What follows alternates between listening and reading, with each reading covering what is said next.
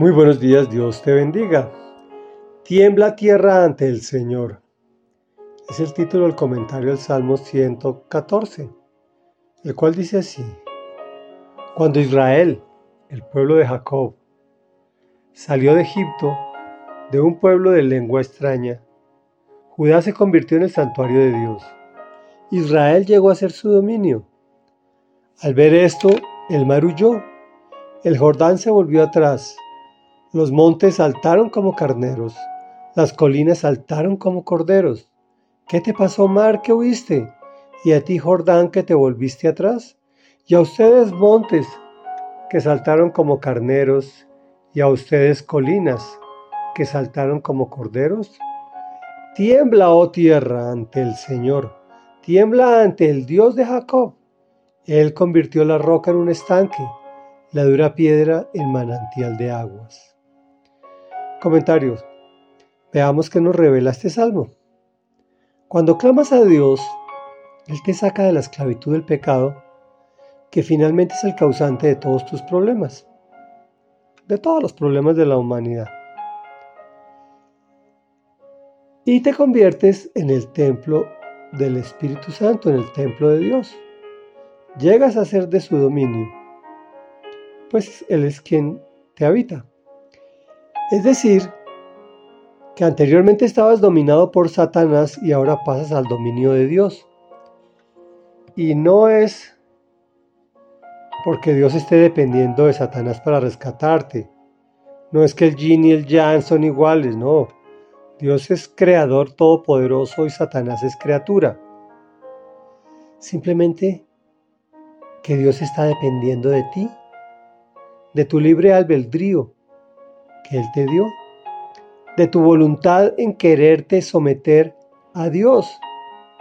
Tal vez es el milagro más importante en la creación. Por eso el Señor Jesús decía, y ustedes harán milagros mayores. Tú eres ese milagro mayor del que hablaba Jesús. Al ver esto el mar huyó, los montes saltaron, las colinas igual. ¿Qué pasó? Pues que la tierra tiembla ante el Señor Tiembla ante el Dios que te ama, el que convierte la roca en un estanque, la dura piedra en manantial de aguas. Y ya sabemos que la roca representa a Jesús y sus aguas al, al manantial de vida eterna. Reflexión. Qué maravilloso que el ser más trascendental del universo, por decirlo de alguna manera, en su majestuosidad, en su gloria, en su omnipotencia, en su omnipresencia, su omnisapiencia, ese ser tan, tan, tan grande se interesa en ti, de tal forma que respeta tu decisión de vida o de muerte. Oremos.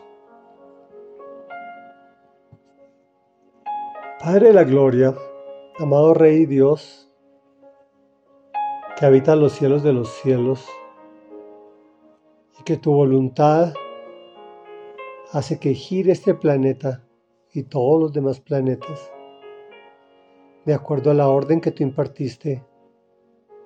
Haces que la tierra tiemble ante ti, mi Señor.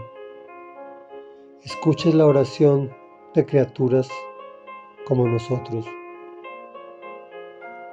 Y nos saques de la esclavitud del pecado de pueblos de lengua extraña y nos conviertes en tu santuario, Señor, en el templo de tu Santo Espíritu, para convertirnos, para sacarnos del dominio de Satanás y convertirnos al dominio tuyo, para transformar el mal en bien.